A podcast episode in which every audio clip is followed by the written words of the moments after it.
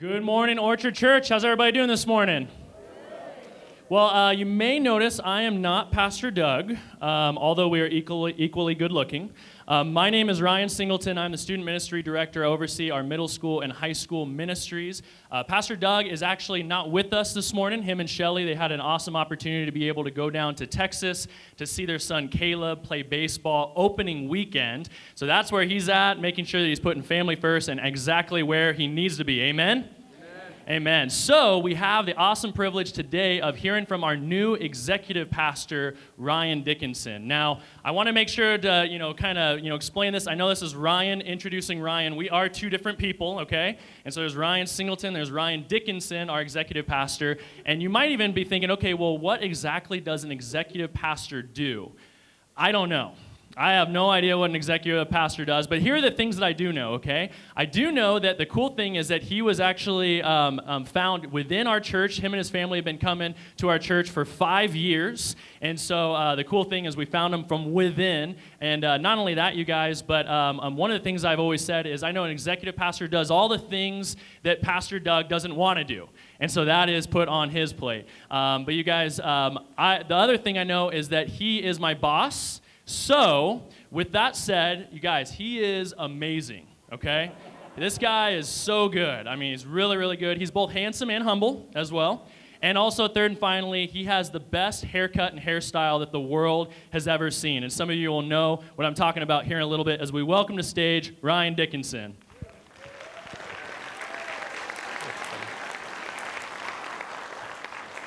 You know, it does take effort to achieve this kind of look on a daily basis. Thank you, Ryan, for the introduction.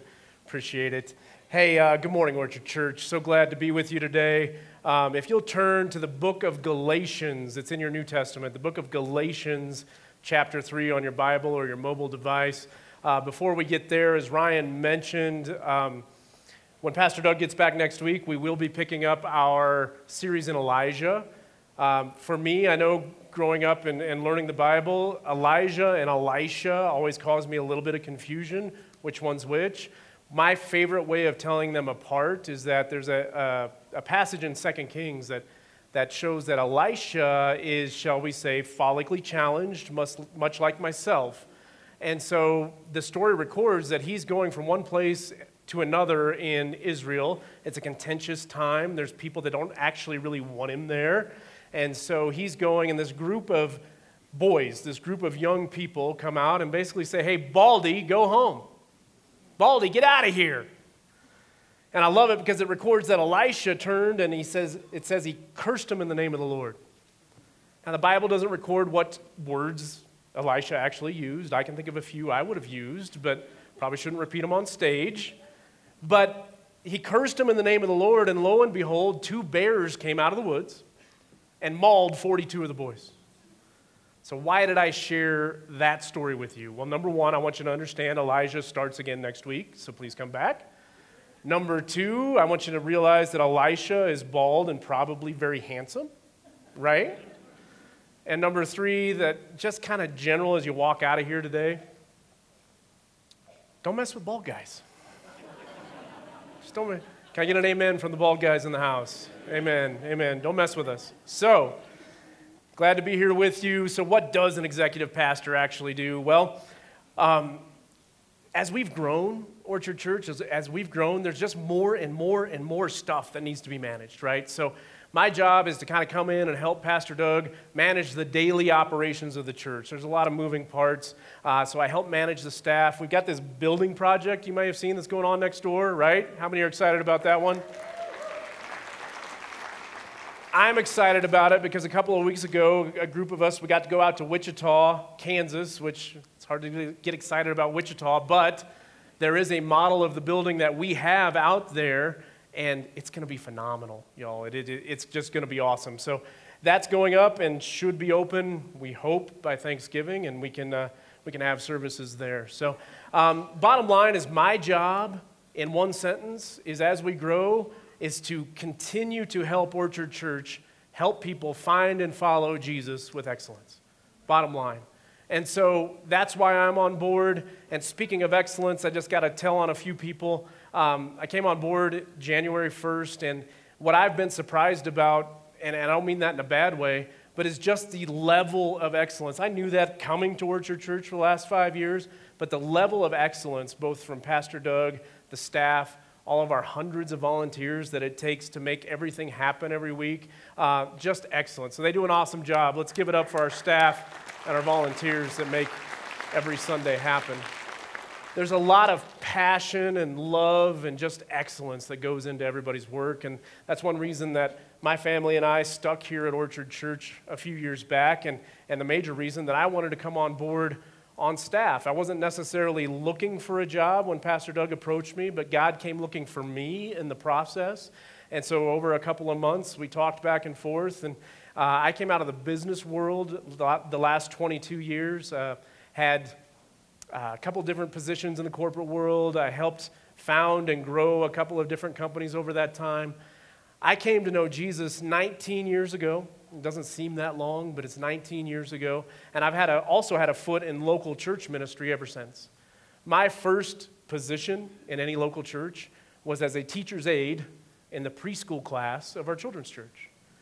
I said that first service, and our family pastor was in the back. He said, Amen, amen, because we're always looking for help there, obviously. But I, that's where I started. And in the local church, I've held almost every position except for singing. You don't want that, trust me um, or playing a musical instrument, but between that and executive pastor. So I've, I've seen a lot in church. I've seen a lot that is awesome, even seen some stuff that's not so awesome. But bottom line is, is had a lot of experience over the last 19 years. I'd like to introduce you to my family if I could. That's us. The pretty one in the middle there, that's my wife, Sarah.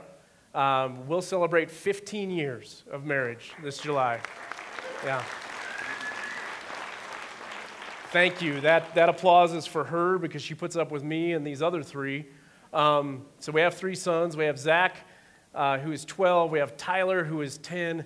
And we have Owen, who is 8. And there's a scripture in, in Genesis where Jacob is calling his firstborn Reuben that a firstborn son is the beginning of my strength. Well, I've got the beginning, the middle, and the end of my strength right there. They're all going to be bigger than I am. Um, and so I got to discipline them while they're young. Speaking of that, you know, we were walking into church one day last year, it was shortly after my last birthday, and my oldest, Zach, 12, walks up, puts his arm around me, because he can pretty much right now without really having to reach up. And he goes, Dad, how old are you now? I said, Well, I'm 44, son. He said, Man, you don't even look 40. And, and in my mind, I'm like, Aw, can I buy him a pony? But then he looks at me and he says, Yeah, you're way too short to be 40. Yeah, he's still alive, and he gets to sleep inside on the cold nights, even. But, uh, but you know, we, we have a lot of fun as a family. One of the things that we love as a family are animals. And so, because of that, we moved from Reunion out to a, a little piece of land out east of Brighton uh, here about a year and a half ago. And so we have, we have 12 chickens and we have three rabbits and we have a dog and yes, we own cats. And the groan, for you first time visitors, the groan coming from the congregation, it's pretty well known around here that Pastor Doug does not, is, he's just not fond of the felines. Let's put it that way. And so he hired me anyway, which means it's God, right? Right. The cats are a funny story because our neighbor had a litter of kittens, and the boys wanted to go see the kittens. Dad, can we see the kittens? Can we see the kittens? Can we see the kittens? And then they go see the kittens. And As Dad, can we get the kittens? Can we get the kittens? Can we get the kittens? And so, me being the head of my household, I sit down at the kitchen table. It's me on one side, it's Sarah and my three boys on the other. Because, see, they wanted, they wanted three cats, one for each boy. I wanted zero cats.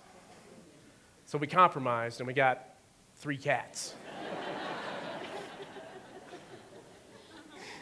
So you might be wondering hey, this, this new executive pastor, Mr. Handle of the business operations of the church, is he just a bad negotiator? And I would say what you might deem poor negotiation, I deem as discernment. Because as Pastor Doug taught us earlier this year in our I Choose series, sometimes you got to choose your hill to die on in your relationships, right? You can't die on every hill, especially with your spouse and your children.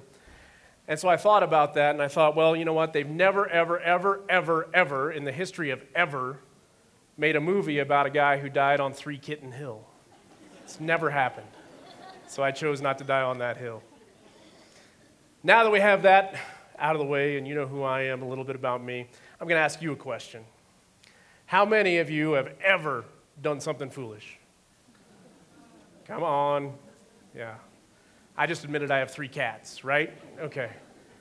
How many of you parents specifically have you ever left home for any period of time, a minute, an hour, hours, days, only to find out that your children have done something foolish while you were gone, right? Right, exactly. That's kind of the situation we have here in Galatians. Is the apostle Paul who was like the first church planter in the Bible. He his job was to go around and, and, and preach the gospel, and he'd go to places and preach the gospel and establish churches. And as group of believers, groups of believers congregated, he would set in structure and leadership, and then he would move on. Well, he did that in a place called Galatia. And Galatia is modern day would be about central Turkey. And in Galatia, he went and founded this church and built it up, and then he traveled on, and his the Galatians started acting a little bit foolish. And so Paul finds out about this and he writes them a letter. You know, today it would be a text to the kid or cell phone call or checking in over the Wi Fi security camera when they don't even know you're watching. Kids, think about that. But, but back then it was a letter. It was a letter. So Paul wrote a letter, and that letter became what we know as the book of Galatians. And so we start in Galatians chapter 3, verse, verses 1 through 3. It's kind of, a, kind of a long passage, but we'll get through it here. Paul starts with, Oh, foolish Galatians. He's not mincing words, right? And so he says, Who has cast an evil spell on you? That, we would say that today is, What are you thinking? Who has cast an evil spell on you? For the meaning of Jesus Christ's death made as clear to you, was made as clear to you as if you had seen a picture of his death on the cross. So what he's saying is, Hey, I know you didn't see Jesus crucified, but I explained it to you as clearly as if you had seen it yourself. He says, Let me ask you this one question Did you receive the Holy Spirit by obeying the law of Moses? Of course not. You received the Spirit because you believed the message you heard about Christ. How foolish can you be? What were you thinking? How foolish could you be? After starting your new lives in the Spirit, why are you now trying to become perfect by your own human effort? What Paul is saying is, you know the meaning of Jesus' death. You know that his death paid for all sin.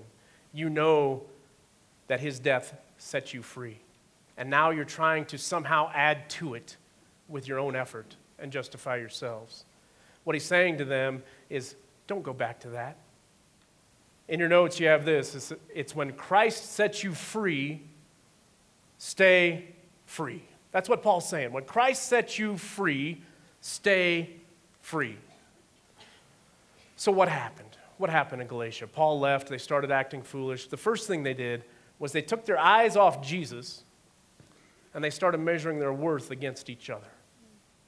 You had a Gentile faction in the church and you had a Jewish faction in the church, and they kind of started looking at each other going, huh, I wonder. So these guys, they, they believe in Jesus, but you know, they're saying that we need to be circumcised too. I wonder, does that make you more spiritual? That qualify you somehow at a higher level than if you don't? They're looking at each other and they're trying to figure out what's going on. And my favorite president of all time, Theodore Roosevelt, says it this way Comparison is the thief of joy. And so that's what was happening. They, they, they abandoned the simple good news, the joy of the gospel that Christ died for our sins, and that through faith in him, we receive the grace of God and we're in right relationship. They abandoned that and they started trying to add to it comparing their worth to each other, and making what I would call unwise comparisons. You know, we do this today still. It's not just for then, it's for now. I know growing up, man, the only thing I wanted to be in the whole world as a kid, the only thing I wanted to be was a great athlete. I loved sports. I had a ball in my hand from the time I could walk. And I seriously, my sister would never play catch with me. I'd play catch with myself. I'd be out just throwing the ball up in the air and catching. I wanted to be a great athlete. Now, the problem was I had an older cousin who was five or six years older than me. And we both grew up in these little towns in northeastern Colorado. And my older cousin went to a high school that played six man football. How many of you have ever played or heard of six man football? Yeah, exactly. Very small school. And so my cousin, who played at a, at a little high school that played six man football in the middle of nowhere, Colorado, got named to the USA Today All American team. Of every high school in America, he got picked for his position. And so he had a high ceiling, and that set a high bar for me and my expectations. Because, see, I was the kid, I was five foot nothing, a hundred and nothing. And I was a kid senior year in high school, you know, I'm working hard, trying to be a great football player, trying to be an athlete. My defensive coordinator comes up to me and says, You know, Dickinson, you're too small. But you make up for it by being too slow.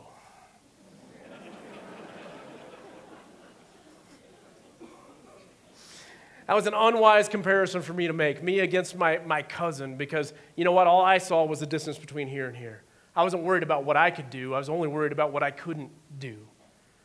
And so that was an unwise comparison, made me feel unworthy. And you have this in your notes that when Christ sets you free, you don't have to make unwise comparisons to measure your worth. And we still do that. We still do that today. Come on, guys. A lot of us, we, we spend a lot of time, more than we care to admit, in front of this comparison machine called Facebook, right? Where we view each other's highlight reels and compare it to our behind the scenes. We all have that friend that, you know, they've got the great car, they've got the great job, they're somehow always on vacation and always at church at the same time. I don't know how that works. And to top it off, you know, they could be on the cover of a, a fashion magazine, GQ or Vogue. And I look at that and I, and I look at myself and go, huh, I drive an old pickup truck. I like my job. We go on vacation maybe once a year, and it's usually somewhere where we can drive. And the only GQ magazine you'd find me on is if you put a pointy hat and suspenders on me and put me on the cover of Gnome Quarterly.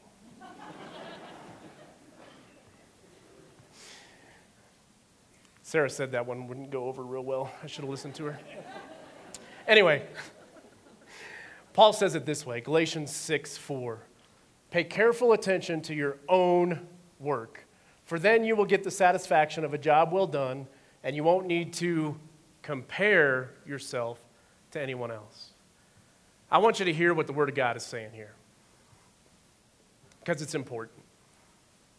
What the Word of God is saying here is you, you're worth much. And you have a purpose. And your Facebook friends, they're worth much. And they have a purpose. And we're all free to be happy in our own worth and purpose. We don't need to compare our, somebody else's highlights to our behind the scenes. If you agree with that, say yes. yes. So, the problem with unwise comparisons, because that's what that is, is that they often lead to misguided efforts. Unwise comparisons often lead to misguided efforts, and that's what was happening in the Galatian church.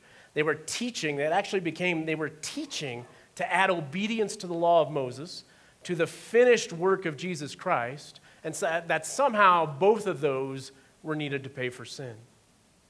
In other words, they were teaching that you needed to pay for something that was already paid for. So, in your notes, you have this as well that when Christ sets you free, your freedom is paid for. Don't try to repurchase it with your works, and we'll unpack that here a little bit. Question How many of you have ever walked into a restaurant and you're going to lunch and you walk by a table and it's somebody you know? So you say hi and you chat a little bit and then you go sit down to have your meal. And at the end of the meal, your, your server comes over and, and you ask for the bill and, and they inform you, well, no, your bill's been taken care of. Your friend paid it. How many of you have ever had that happen to you? Awesome. It's a glorious thing when that happens, right? How many of you have ever done that for somebody else? Great. Hey, where are y'all going to lunch today? and can I come? But imagine that you're in that situation, that, that you're there and you've finished your meal, the server comes over, and somebody has paid the bill for you. Your friend has paid the bill for you. But instead of saying thank you, instead of going, wow, that's awesome, you know, I stand, I'm going to go wash dishes to earn my meal. I want my meal to be more paid for somehow. I'm going to go wash dishes. And the server tries to explain to you, look, sir, your, your meal's paid for. You don't have to, nope, nope, nope, I'm washing dishes. So you march back to the kitchen. You walk back there and, and you start washing, you see the stack of dishes, you start washing dishes. Yep, I'm going to make this more paid for. Next thing you know, somebody comes up beside you and they don't work there either. But they start washing dishes. See, it turns out your friend had more than one friend in the restaurant that he paid the bill for, and so they come in and they start washing dishes. Next thing you know, you're looking over at them. Like, I can wash dishes better than this guy. They don't call me Mr. Clean for nothing, right? So you start washing dishes faster and faster. And he's looking over at you. Oh, yeah? You're washing them faster and faster and faster. The plates start stacking up, so you're like, oh, well, I can sweep the floor and mop the floor too. So you start doing that, and then he starts doing that. And you've got these giant stacks of dishes that are going on, and more dirty dishes are coming in. And next thing you know, the kitchen manager comes back and he's, he's yelling at you because you're not doing a good enough job. There's still dirty dishes, there's still a dirty floor. And you realize, wait a minute, I'm back here washing dishes at a job that I don't even have, I don't even work here, trying to pay for a meal that's already been paid for. Be pretty silly, wouldn't it? In the meantime, your friend who paid for the meals has long left the restaurant, wondering why you didn't say thank you. That's what was going on in the Galatian church. There was a meal that had been paid for, there was a, there was a debt that had been paid, and they were trying to add to it somehow. And you know what? 98% of the, of the religions in the world, 98% of them will teach you that that you have to work your way to God, that you have to earn your standing with God. And Paul tells it to the Galatians this way in verse 3, chapter 4, verse 3. And that's the way it was with us before Christ came. We were like children, we were slaves to the basic spiritual principles of this world. You see, that, that mindset that I've got to earn it, that mindset that I've got to work my way toward God, that mindset that I've got to be better than the next guy, so I'm up here and he's here, that's of the world. That's of the world. That's not, that's not what Jesus ever taught. Before Jesus, we were slaves to sin. Before Jesus, we were slaves to the law. And you know what? The law was there to show us how far we fell short to our own justification. The law was there to show us that we could never earn our own salvation, that we needed a Savior. Jesus was the only one who could ever pay that bill. 1 Timothy chapter 2 verses 5 and 6 say it this way. For there is one God and one mediator who can reconcile God and humanity. The man who Christ Jesus. He gave his life to what? Purchase freedom for everyone. Yeah, you can celebrate that. See, bottom line is Jesus is the only one who could pay the tab. Jesus was the only one who could pay the bill. Our sin created a debt that was so large, only Jesus could pay it. And that's exactly what he did. That's exactly what he did. Look what, look what Paul says next to the Galatians in verse 4. But when the right time came, God, God sent his son, born of a woman, subject to the law. God sent him to what again? Buy freedom for us who were slaves to the law. I like how Rick Warren puts it. And I'm going to paraphrase it. I'm not going to be able to tell it exactly like he does. But he says, Let me give you a picture of what Jesus' death on the cross did to purchase our freedom. So imagine, imagine you're at at a busy marketplace. I like to think of like one of the outdoor Middle Eastern marketplaces where just, just a lot of activity. There's trading going on, you're out there, it's very busy. And in the middle of this marketplace, there's an auction happening. And there's lots of bidders who are bidding. And, and, and all of a sudden, you realize you're in the middle of that auction and you're the one being bid on. And as each bid each bidder shouts out their bid, you look in that stranger's eyes and you wonder Is he kind? Or is he cruel? Will he treat me well? Or will he treat me poorly? And as the auction winds down and you hear the auctioneer say, going once, going twice, all of a sudden another stranger stands up and bids a thousand times more than the previous high bid. It's a bid so high that it could never be matched, let alone beat. And as the auctioneer moves to hastily accept that bid, you look in that stranger's eyes and you realize he's not buying me to treat me as a slave. He's buying me to set me free. And that's what Jesus did for you. That's what Jesus did for us. The price is paid. Amen? Amen. You see, the price was so high that you couldn't possibly pay it. And so, what the Galatians were doing is they not only were trying to pay for something that was already paid for, they're trying to pay it with a currency that just wouldn't work. Works. Jesus paid it for us. And we can't purchase it again, and we shouldn't try. Because unwise comparisons that lead to misguided efforts or simply because we often have a, a case of mistaken identity. We forget who we are in Christ. And that's what happened with the Galatians. They forgot who they were, they forgot who God made them. You have this in your notes that when Christ sets you free, you are adopted into the family of God as an heir who has an inheritance. If we continue in Galatians 4 4 and 5, the last part of 5. So, born of a woman, subject to the law, God sent him to buy freedom for those of us who were slaves to the law, so that he could what? Adopt us as his very own children. I'm wearing an adopt shirt today because I think adoption's a, a miraculous thing. It's awesome. I'm adopted. I have a sister who's adopted. And I don't know a whole lot about my biological parents, um, other than that my dad was really no longer in the picture, uh, that my biological mother um, had some drug abuse kind of issues that caused there to be concern for my health when I was born. And so I wasn't adopted until I was a little less than a year old. Um, but I thank God that my biological mom decided to put me up for, ad- for adoption because that made me available to a family who chose me, who chose to love me.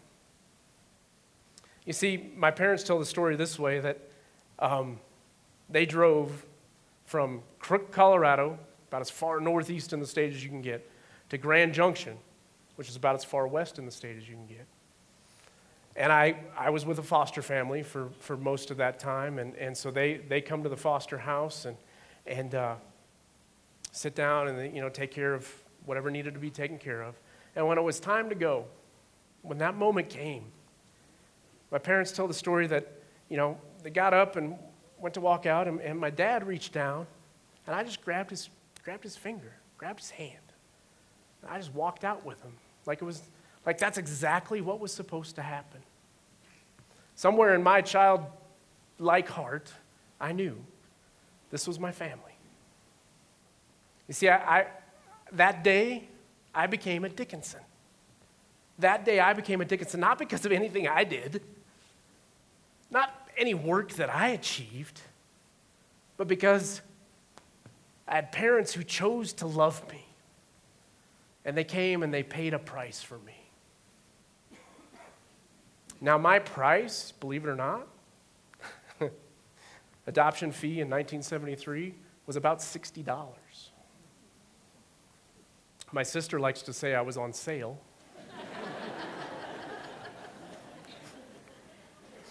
Many of you know Richard Durbin and Rachel. Richard's our worship arts director, and Rachel, his wife. They adopted this precious little girl last year named Nora. And uh, you know what? Nora became a Durbin. Not because anything she had done, not because any work she achieved, but because she had parents who chose to love her and paid a price. Now, her price was significantly more expensive, and if you saw us side by side, you'd understand why. The bottom line is she had parents who chose to love her. I had parents who chose to love me, and they chose me, and they came, and they reached down, and they said, You're part of our family now. And they paid a price. And you know what? I was. I was because they said I was. And I want you to understand that God paid the price for our adoption, not just to cover our sin, yes, to cover our sin, but that was the price that needed to be paid for us to be able to be adopted as children of God. See, before Jesus, we were slaves to the law. We were slaves to sin. It was all about what you could do, what you couldn't do, how far you fell short, who was better than who, and why. But now that we're adopted children of God, Paul tells the Galatians this. In verses 6 and 7, he said, And because we are his children, God sent us, God sent the Spirit of his Son into our hearts, prompting us to call out, Abba, Father. Now, ABBA there, it's not the Swedish pop band. Yeah, there's very few people that are old enough to get that reference, I think. Abba is an Aramaic word that just means daddy. Just means daddy. It's a loving term. My 10 year old Tyler doesn't even know, doesn't even know he does it sometimes. But he calls me daddy. And you know what? I love it. I love it. I absolutely love it. He's waving at me in the stands. I love it. We cry, Abba, Father. Now you are no longer a slave, but God's own child. And since you are his child, God made you his heir. Not just, not just a little human, not just a small person, a child of God, an heir. That, that Greek word for, for child and children there is, is pronounced huios. Huios. And what it means is, is a son by birth or adoption. But not just a son, not just a male child. Anyone sharing the same nature as their father. And that's the thing what, that Paul wanted the Galatian church to understand, and what I want you to understand today is that when we are adopted into the family of God, we're given a new nature. We can't go back. We're no longer a slave, but now we're a son. Now we're a daughter. Now we're somebody who's an heir, who has an inheritance, who has been given the same nature as their father. 2 Corinthians 5 17 says it this way. This means that anyone who belongs to Christ has become a what? A new person. The old life is gone and the new life has begun. You know, I wasn't born a Dickinson. I became one. Not through my own works, not because of anything I did, but through the miracle of adoption. And you know what? A lot of people say that even though there's no genetic connection, And I'm a lot like my dad.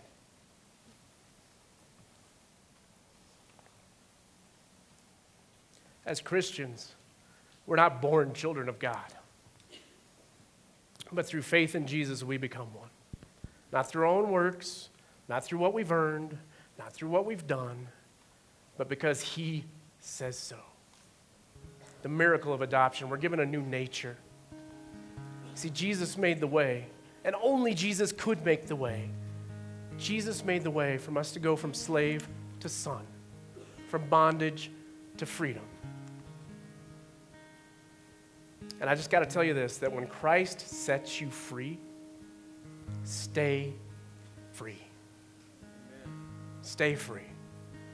Father, I just pray today that this message will speak and has spoken to those of us who may occasionally suffer from mistaken identity, who tend to make unwise comparisons and measure ourselves against each other compare others' highlight reels to our behind the scenes, and know that we fall short. Lord, I pray for us who sometimes have misguided efforts, who try to try to earn the approval of you or each other. Right now, with every head bowed, if you are here today and, and you say, Yeah, I, I know the Lord, but to be honest, there's times I don't realize the child of God that I am, and I compare myself to other people, their highlight reels, to my behind the scenes, and I worry about how far I fall short. If that's you today, I'd like to pray for you specifically. Can you just raise your hand with me? My hand's up as well. Hands everywhere. Hands everywhere. Let's pray. Heavenly Father, thank you for making us children of God. That we're not slaves, but we're sons. We're children that have your nature. We're children who are heirs to your inheritance. Father, I pray that as we go about our days and, and we are tempted to compare other people's highlight reels to our behind the scenes, I pray that your voice would be the, the one that calms us, the one that tells us how much we're worth, how much you have said we're worth. I pray that we would look to you for our worth. I pray that we would look to you and just be joy filled, knowing that we're a child of God. With every head still bowed, if you're here today and, and you hear me talk about being adopted and you hear me talk about being a child of God, but you can't pinpoint the day that you accepted Jesus as your Lord and Savior by faith, you don't know if you've ever made that decision. Today's a good day to do that. Today's a good day to, to join the family of God, to have that adoption miracle occur. So if you're here today and you want to make that choice, it's easy. The Bible says that whoever calls on the name of the Lord shall be saved. It's that easy. And the way we call on the name of the Lord is through prayer. So if that's you, I'm going to lead in a prayer, and if you just want to follow along in your heart, it's not magic words. The prayer itself, there's nothing magical about it. It's the, it's the sincerity of our heart that make the words true that matter. So, Heavenly Father, for those today here don't know you, I pray this. Father, I need Jesus. I want to be adopted into the family of God. I want my inheritance to be secure in you. I want eternal life. I know I fall short. I know my works can't pay the debt that has been accumulated against me. So, Lord, I accept Jesus as my Lord and Savior. I accept the price He paid that I could be adopted into the family of God. And in my heart, I accept by faith the grace that you give me to be your child. In Jesus' name. With every head still bowed, eyes still closed, nobody looking around except me. If you made that decision today for the first time to, to accept Christ as your Lord and Savior, to become part of the family of God, would you just slip up your hand for me? I'd like to pray for you by name. I'm not going to embarrass anybody, but I want to know so I can pray for you. I've Got a hand here, hands here, hand back there. I see you. Hand over here. I see you. I see you. Let's pray for these who have made decisions for Christ. Heavenly Father, I ask that you would just bless these, that you would come alongside these who have made decisions for you, that you would show them what it means to be a child of God, that they are accepted, that they are adopted, not because of anything they did, but by the grace and faith that you have for them. You, you have faith in them just like we have faith in you, Lord. So, Father, I pray for these, that you would guide them, that you'd give them the next steps to follow you. Ask your blessing over them in Jesus' name. Can we celebrate, church, the decisions made for Christ today? That's worth celebrating, for sure, for sure. If you made a decision for Christ today, if you decided in your heart that you wanted to be part of the family, I just ask that you mark that decision on your connection card and drop it in the offering bucket as, as, uh, as it goes by today. Um, basically, we would like to be able to pray for you by name. And we have a book called Seven Steps to Joy that will, that will send to you in the mail that'll help you in your newfound walk with Christ. And also, if you're a first time guest here today, um, hopefully you filled out, that, filled out that connection card. If you'll drop that in the offering bucket when it goes by, guests, we're not interested in your money today, first time guest, but we are interested in you. So we do have a thank you card and a, and a free gift to send to you as well. In a moment, we're going to close in a song of worship and worship with our giving and our tithes and offerings. Uh, you know what? Because we want to be a church that acts our wage, that gives first, saves second, and lives on the rest. It's been a pleasure being with you today. Thanks for the opportunity. Pastor Doug will be back next week. God bless you guys. Love you.